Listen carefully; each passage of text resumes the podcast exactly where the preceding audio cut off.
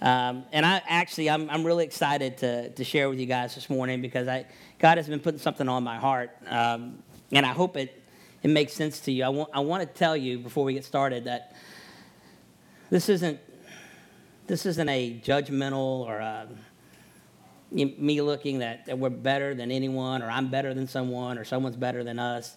This is just, and this wasn't something Bill gave me. This is something that God had put on my heart, and I hope it's something that maybe hits home to you guys, and really challenges us from a point of being disciples of Christ. Each person that said yes to Jesus, that's been the call on your life, is that you are now his disciple. And Betty shared last week about consumer Christians, and she showed a graph. I don't know if we can put it up. We have it? All right. So I don't know if she was really proud of this. If you guys were here last week, she said she worked on it for like 2 or 3 hours, and she got her nice graph here so that we get to use as a visual this morning because I didn't do a PowerPoint. I felt like there's a couple other things I have that I want to share with you guys, but just to kind of lay out what this means, she was talking about being a consumer Christian, and really, in the simple term, what that is what's in it for me? What's in it for me? I'm going to go to church because I want what's in it for me. Is they have a good home group session? Do they have a great children's ministry? Do they have a great worship team? What's in it for me? Potluck dinner. Huh? Potluck dinner. I got to eat, and I like to eat. So anyway, so she called the black line, which is in the middle, the consumer Christians. You guys remember that? So below, really, she was talking about maybe Christians that are immature in their faith. And so what they do is they go from crisis to crisis to crisis, but they never make it above that consumer line. They never make it above that. So for today, we're going to call those crisis Christians. They live in crisis constantly. They don't live in the freedom and the power and the authority that Jesus gave. They constantly go from one struggle to another, but never take on the full. If you look above the black line and you look at the green line here, those are the disciples. And if you see, they have ups and downs. They have trials and tribulations, but they never come to this point of what's in it for me. And they never come down here where it's just one crisis after another that brings them back just to the point of what's in it for me, that consumer Christianism. So that's kind of what she talked about last week, and then I kind of wanted to build off of that this morning. Matthew 19, 16 through 22, and I've got a lot of scripture, and sometimes it goes really well when I do, and sometimes it doesn't, because I don't want to just read off a page to you guys, but there's life in the Word of God. You need to know that. And so when you hear these words, hear them as God speaking to you, speaking to your heart and to your mind and your soul, and it brings life. The Word of God will bring life. And Matthew 19:16 says this, 19:16 through 22. Just then, a man came up to Jesus and asked, "Teacher, what good thing must I do to get eternal life?" "Why do you ask me about what is good?" Jesus replied. "There is only one who is good. If you want to enter life, keep the commandments." "Which ones?" he inquired. Jesus replied, "You shall not murder, you shall not commit adultery, you shall not steal, you shall not give false testimony, honor your father and mother, and love your neighbor as yourself." Piece of cake, right? We all do that. We can all do that every day. And the guy says, "Man, I've done all these things. I've kept all of those. I got it. I'm good," the young man said. And he says, "So what do I still lack?" So Jesus said, "If you want to be perfect, go sell your possessions, give to the poor, and you will have treasures in heaven. Then come and follow me." When the young man heard this, he went away sad because he had great wealth. So his question to Jesus, if you go back to 16, was, "Teacher, what good thing must I do to get eternal life? So today, we've talked about being a crisis Christian, immature Christian. We've talked about consumer Christians. We've talked about being a disciple. I want to talk today about being a good Christian, the good Christian. And my guess is if you've been in the church long enough, you've met a lot of good people, just good people.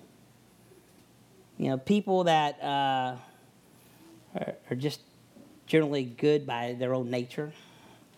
They go to church. You see them there every Sunday. They give money to the church. They may even serve at your church. They may be on the worship team. They may work in the nursery, may make coffee for people, run the media. They may get involved in outreach opportunities to go out and reach out to the poor.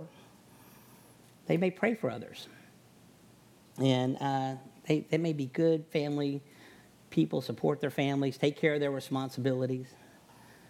If, and I grew up in that era that's, if you're not a man unless you take care of the responsibilities that have been put upon you. No matter what sacrifices you make those because that's what men do. That's what we do. So we support our families. And so it makes me a good man. It makes me a good man. And I fall in the category of all those things I just talked about. So I would look at you today and I'd tell you that I'm a good Christian. And I would venture to say that most people in the Western church hold what I just talked about as a standard of being a good Christian. Those are the things that people look at. If they were going to look at your life and they were going to come into this church and they wanted to know, does this guy know God? Those are the things they're going to look at. And you know why? Because that's what we taught them. That's what we've taught our community and our society. That if you do these things, you're going to be a good Christian. The guy that I just read about kept all the commandments. And I don't think there was one person in here that said that they'd done that. What did Jesus say? It's still not enough. It's still not enough. We have to take on some ownership of leading people away from the truth. Leading people away from the truth. I want to show you real quick before we get into this. There's a video. Can we do that first video I have? The Foundation, Beyond Belief video? Is that going to come up? Let's see if we have that real quick, guys. About 4 minutes or so. Okay, here we go.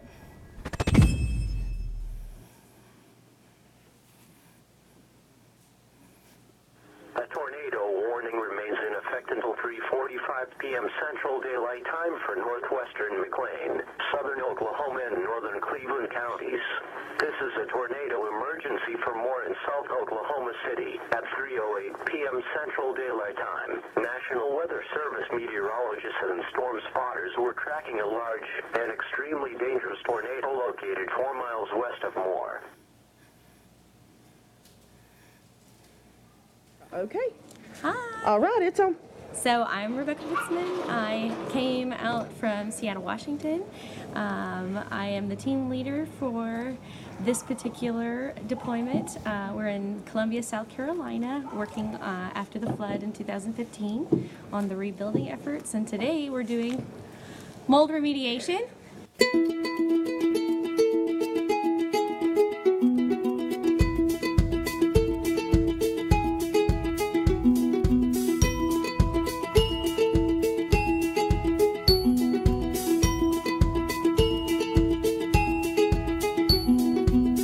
Thank the Lord, right? Yeah. I'm actually an atheist. Oh, you are? All right.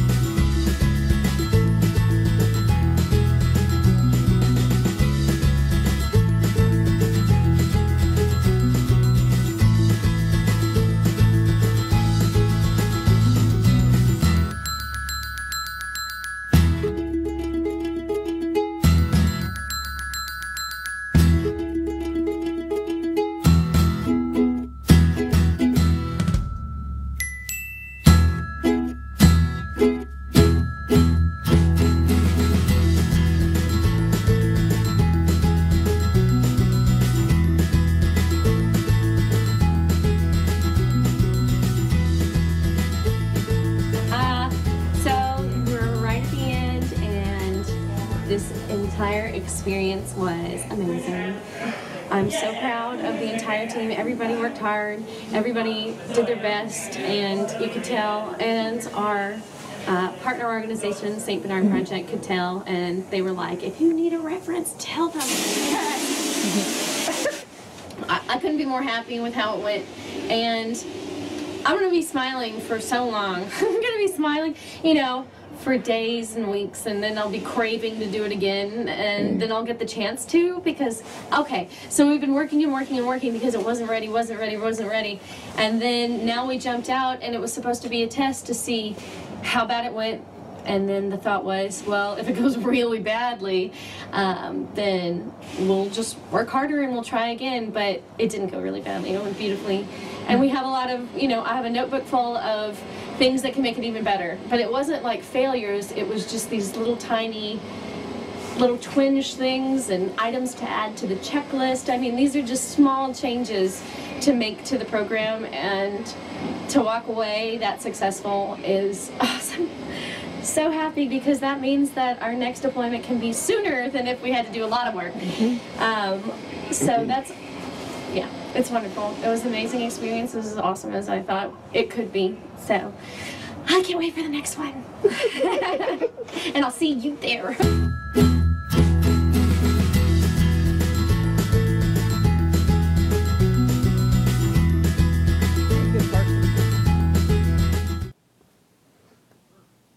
She does good things. We do a lot of those things, don't we? The church, do a lot of those things. What makes us different? What makes us different? What does the world see that we do that this wonderful girl, great smile, great personality, that doesn't have faith that God exists? There may be, I hate to say this, but you need to ask yourself, what's different about you? And I need to ask myself what's different about me. I'm standing in line yesterday at, well, okay, I'll start from the beginning. I get this idea this week that I'm going to build a fire pit in my backyard, so... And most of you people that know me well know that I am not a handy guy at all. This is not me. I'm a worker now. I'll work hard until my back hurts and I can't walk for a week. But to be able to put it together and do the work, that's just not me. So I get this pit and had it made, and it's kind of cool. It looks like it has a Jeep grill with lights on it. It looks kind of like a Jeep. The front end of a Jeep, and so I pick it up in Houston, and I take it home. I'm proud of it, and I put it together. And of course, it doesn't look anything like I thought it was going to look like. And I thought, well, okay, but I'm still moving forward. So we put it up on our. We have a patio out back that is flagstone, and it's not the prettiest thing in the world. So I treat all the weeds and kill all the weeds, and I decide, and I put flagstone border on the outside, and I go to Lowe's, and I get everything I need. And I come back home. This was yesterday morning. And I have two strong boys, but I'm doing this by myself. So I really wanted to do it. I wanted the satisfaction of knowing that I did this. And so I buy chairs, and I buy the rock, and, you know, this Colorado River rock and stuff. And I go back and unload everything and start working. Well, I got half the amount of rock that I need. So I think, okay, I go back to Lowe's, right? So I go back to Lowe's, I get another, you know, bunch of rock, and go back to the house. I lay it all out, and I'm doing good. I'm in a good place. So I go get the chairs. Kim had washed the chairs down because they'd been outside and had dirt and stuff on them, and I go to get one and put in, and one of the chairs that I bought is cracked. And I'm like, well, I can't sit in that. You know, that chair's barely going to do good holding me like this. With a crack in it, it'll never make it. So I go back to Lowe's. Well, this time I can't just go buy another chair. I got to go exchange the chair that I bought. So I go to customer service, and the line is literally outside the front door. I've got one chair. I'm parked in front of where the chairs are stacked. And I've got this line that's ahead of me. And I'm thinking, and my wife, I didn't share this with her yesterday. And I'm thinking, there is no way. There's no way I can make it. There's no way I can make it through this line. There's no way. And I'm standing there, and I'm looking, and I'm reminding myself, okay, God, I try really good, because I am a very impatient person. And Stan keeps falling down. I want to come up. Anyways, I'm standing there, and then I'm right by the Christmas stuff, right? So as this is going through my mind, and I'm fighting with myself on the inside, I'm hearing, you know, hark the herald angels sing, glory to the newborn king in the background, you know. The music's going, and I'm singing the song in my head, and then so, like, this part of me is like, yeah, and this part of me is like, no, you can't stand here much longer. You're not going to make it. And I'm just, like, fighting, and I'm like, is that really really is me? I mean, that's really me to the core in my life. And I thought, I'm going to make it. And I did. I made it all the way to the front. It took me 30 minutes to get to that desk, to give them a chair that took me literally 2 minutes to go out and grab another one and throw it back in my truck and leave. And I just, you know, I was patient, and I was trusting in Jesus. And it went well. It went well for me. So, you know, but it was a reminder of how much, of what does make me different. And the only thing that will make us different from the world is our relationship with Jesus Christ. We've been talking about the gospel message. It is not about coming to church. It's not about being a good person. The world is full of good people. Being a follower of Jesus Christ means so much more than that. It's what the Bible says about it. The Bible says, and I'm going to go a little slower, so if you want to write down, I don't know if you write down the scripture or not, but Matthew 16:24 says this. Then Jesus said to his disciples, if anyone wishes to come after me, he must deny himself and take up his cross and follow me. Sounds familiar what he told the other guy, huh? Sell all your stuff, come follow me.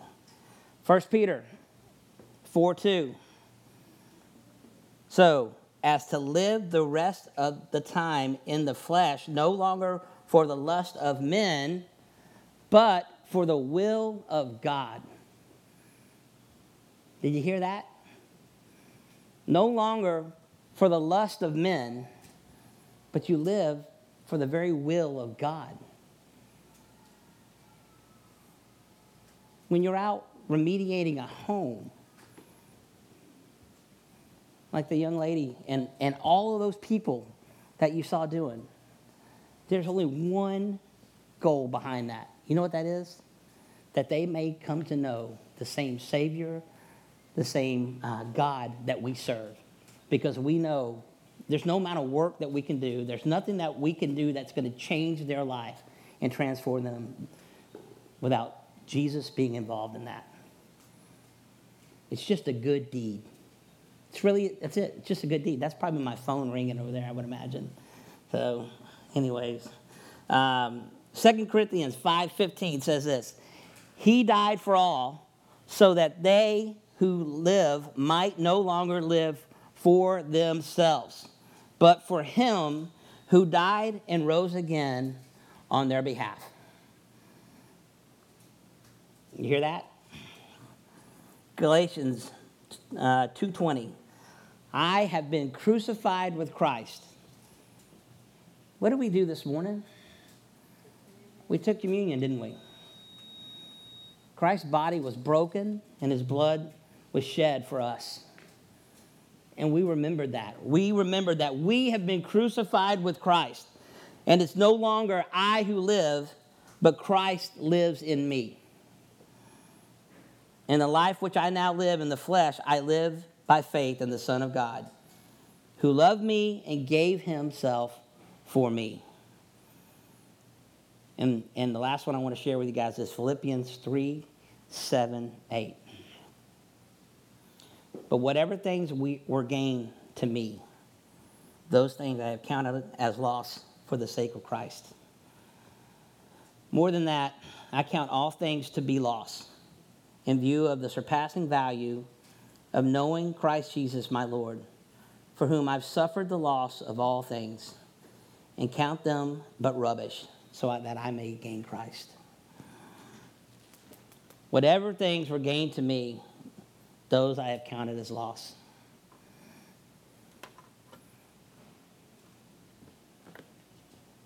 That's what makes us different. We don't do this for us. We do this for Him. We do this for Jesus. Because when we said yes, it was no longer okay to be good. It was no longer okay to be good. Because, you know, Jesus called us to be so much more than that. He called us to be so much more than good. I was going to pull this out. I got a Bible and I got a wallet. Which one of these do you serve? Which one? Which one is going to give you what you need to make it through to tomorrow? But my lights are going to be shut off. But I'm going to be evicted. I didn't pay my rent for 3 months. They're going to take my car. I got no food in the house, and I have 3 kids. Which one am I going to serve? Which one holds more value to me?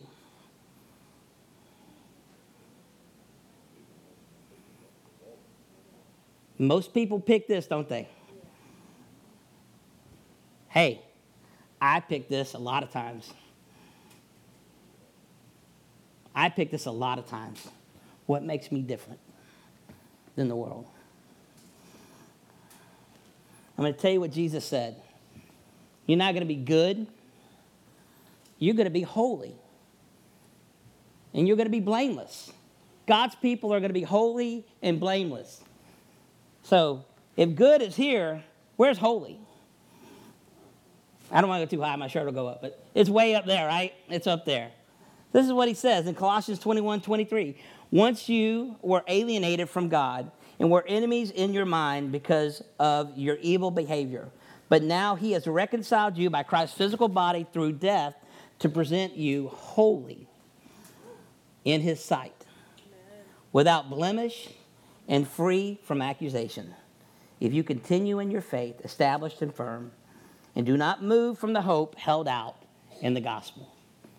So we are holy and blameless through the very blood that we remembered this morning that Jesus shed for us to bring us back into relationship. Let's see. What else does he say? Did you know that you are righteous? We don't even use words like that. We're like, what does that mean, right? To be right. It sounds like a pretty, when you compare it to good, right? It just sounds like it's up there, right? So it says this, 2 Corinthians 5:21. God made him who had no sin to be sin for us, so that in him we might be the righteousness of God. That we, God's people, might be the righteousness of God. You're righteous through Jesus. And here's the coup de grace. Did you know that you are heirs in the kingdom of God and in his glory? Romans 8:17, NIV, says this. Now, if we are children, then we are heirs, heirs of God and co-heirs with Christ, if indeed we share in the sufferings, in order that we may also share in his glory. That's the word of God. This morning, I just feel like there's a challenge that we're not called to be a good Christian. I don't even like the term, because we've done it injustice of what it means to be someone who truly loves God and be in relationship with Jesus Christ and allow that to affect who we become and who we are. Not by what we do, not by the things that we say, but by the power that God has given us through Jesus Christ to move in the authority. You'll hear it all the time.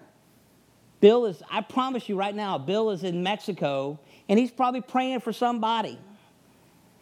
They may be sick. They may need a job. They may need something. And he doesn't give them encouraging words. He gives them truth. And if God says, give them $100, he may give them $100. Because God said to do it. It said that we will do his will, not our will. That's what he's doing. That's what we get to do every day. And every time I preach or teach or talk, whatever I'm doing today up here, and you guys can determine whatever that is, I always go back to the question of why are you here? Why are you in this building? Is there something that gathering with people and it just makes you feel good? Or is there something more that you want out of this? Is there something more that you want? When we worship, what do you want from God? Because you know what? He wants you to tell him. Don't let this be a waste of your time. Don't go through life being a good Christian, doing the right things and the good things and thinking that that's enough, because it's not going to be enough. It's not going to be enough. God has called us to be so much more than good. He's called us to be holy and blameless and righteous and heirs to his kingdom and his glory. We are the very glory of God. The fact that we live and we breathe reflect the glory of our Creator. So this whole series has been about the gospel message. I found something I really liked about the gospel message, and I want to show it to you guys. So, got our second video? I think we got it. We came prepared today. The life in 6 words. It's the full story of life crushed into 4 minutes. The entirety of humanity in the palm of your hand, crushed into 1 sentence. Listen, it's intense, right?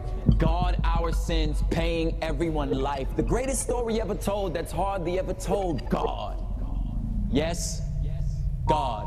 The maker and giver of life, and by life I mean any and all manner and substance, seen and unseen, what can and can't be touched, thoughts, image, emotions, love, atoms, and oceans, God. All of it is handiwork, one of which is masterpiece, made so uniquely that angels look curiously. The one thing in creation that was made with his imagery, the concept so cold. It's the reason I stay bold, how God breathed in a man and he became a living soul.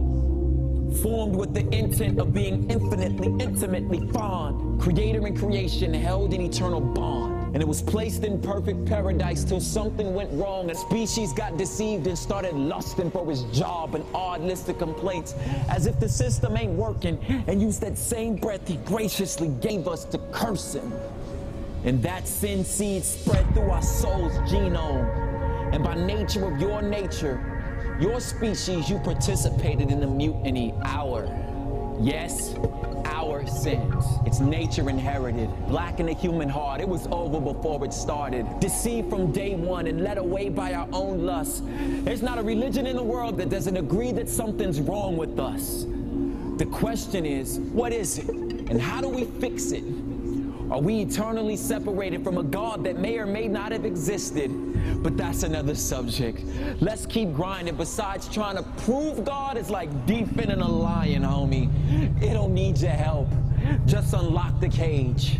Let's move on how our debt can be paid. Short and sweet. The problem is sin. Yes, sin. It's a cancer, an asthma, choking out our life force, forcing separation from a perfect and holy God. And the only way to get back is to get back to perfection. But silly us, trying to pass the course of life without referring to a syllabus. This is us. Keep up your good deeds.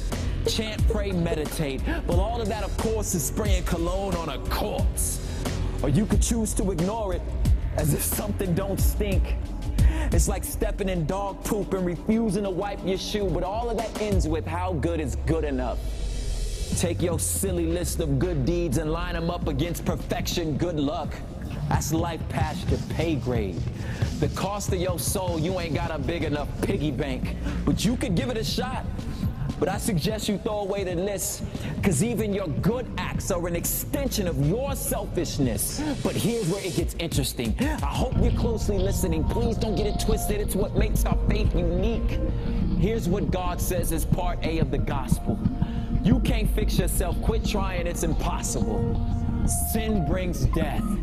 Give God his breath back. You owe him. Eternally separated, and the only way to fix it is someone die in your place, and that someone gotta be perfect, or the payment ain't permanent. So if and when you find a perfect person, get him or her to willingly trade their perfection for your sin and death in. Clearly, since the only one that can meet God's criteria is God, God sent himself as Jesus to pay the cost for us. His righteousness, his death, functions as payment. Yes, payment. Wrote a check with his life, but at the resurrection we all cheered, because that means the check cleared.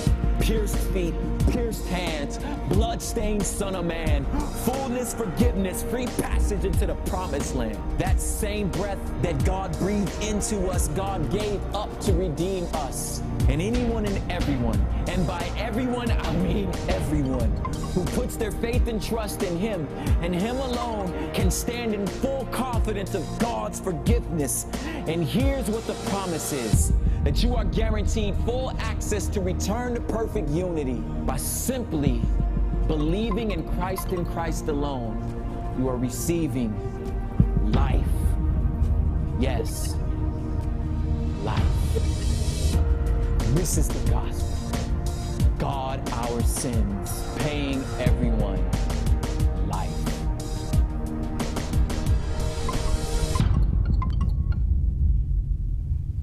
The gospel message, 4 minutes. That's probably above us old people. That's more the young, how the young people would lay it down. You got it? I like to hear that. I like it. I like it. So Matthew 28, Jesus says this. Jesus, undeterred, went right ahead and gave his charge. God, oh, this. Let me set this up. So you got it. And the gospel message is about accepting what God did for us when we were separated from him. When sin came into the world, and that God made it right through his son, Jesus. And it's just what it comes down to. And believing is where it starts, but it's not where it ends. It's not where it ends. It's not where it ends.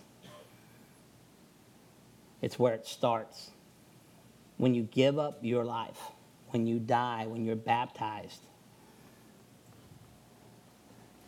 it's a symbol of dying to this world and coming up anew. It's why we do it. It's why we do it. It's not because it's been done for 2,000 years. It's not why we do that. It's not just tradition. There's actually something behind it for you. It symbolizes something for you and for me. That Jesus is more than me. Jesus is what I needed to make my life right. To bring me into relationship with a God that I didn't know. And so in Matthew 28, so now that I know this, what do I do with it? I've got the crisis Christians, I've got the consumer Christians, and I have the disciples. And I'm going to tell you, this is what Jesus says. Jesus, undeterred, went right ahead and gave his charge.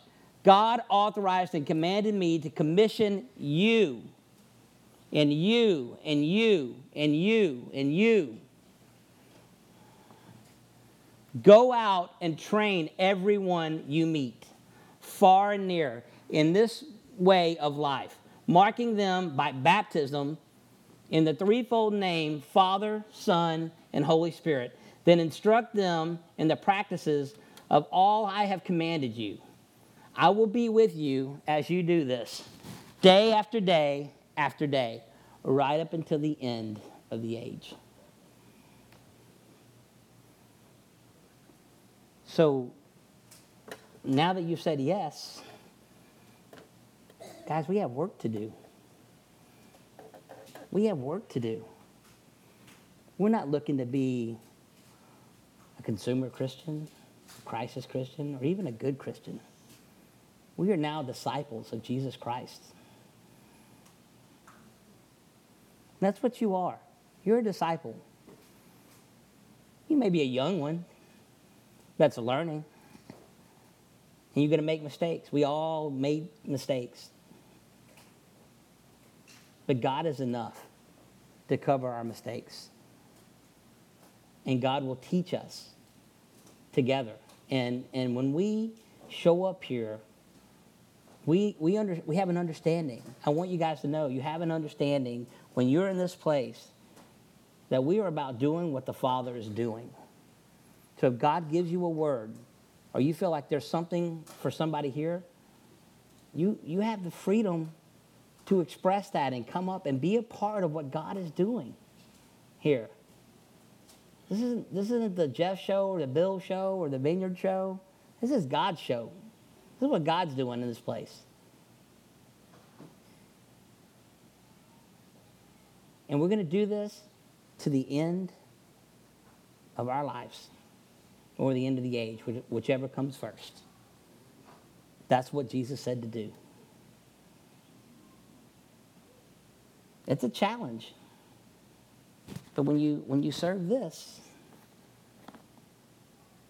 you serve the God that breathed life into this, to his Son who breathed life into us, then you're going to do those things.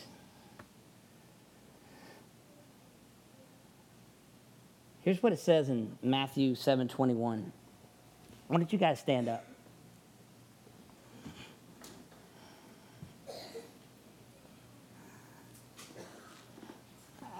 I don't want to tear down good deeds. Those things they're so needed by our world, and they need to see love, and they need to see compassion, they need to see kindness. But those are things that the Holy Spirit give us to go out and reach people for Him. And when we serve for Him. When I play guitar for Him. When Christina makes coffee, she makes coffee for God, whether she knows it or not. I know you think it's for you, but it's really for Him. Because if it's not, here's what you got. Here's what you got at the end of your life. Matthew 7:21-23 says this. Knowing the correct password, saying master, master, for instance, and this is in the message, isn't going to get you anywhere with me. What is required is serious obedience, doing what my Father wills. I can see it now.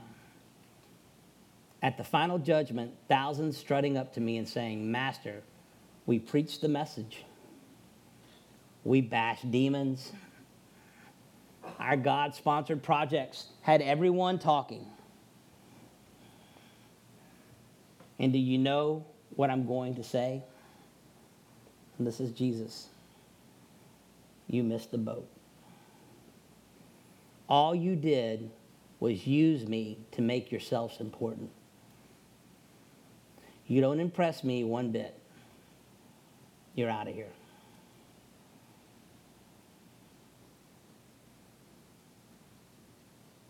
If it's not about a relationship with Jesus, then you're no different than the young lady that we saw. And I'm no different than those that don't have faith.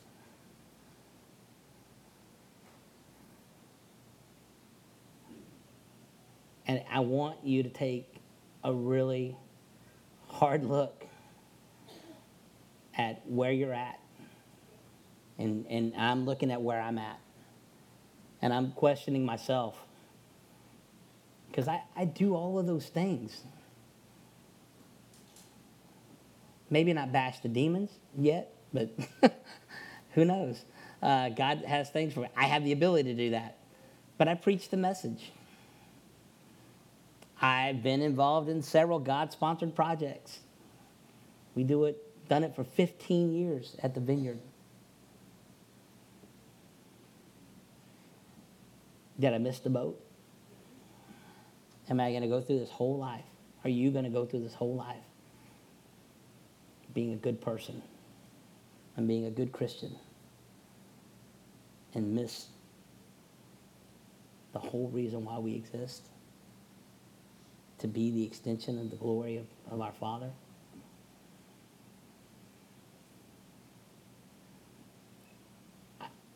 I really think that this is what God is doing today. It's taking the gospel message from here, from this book, and now it's rooted in your heart, and it's taking it from there, and it's taking it out. It's breathing life into the message of the gospel. And the life that he chooses is your life. And actually, it's vice versa. You chose his life. If you said yes, but he's using you to do it. And he's using me to do it.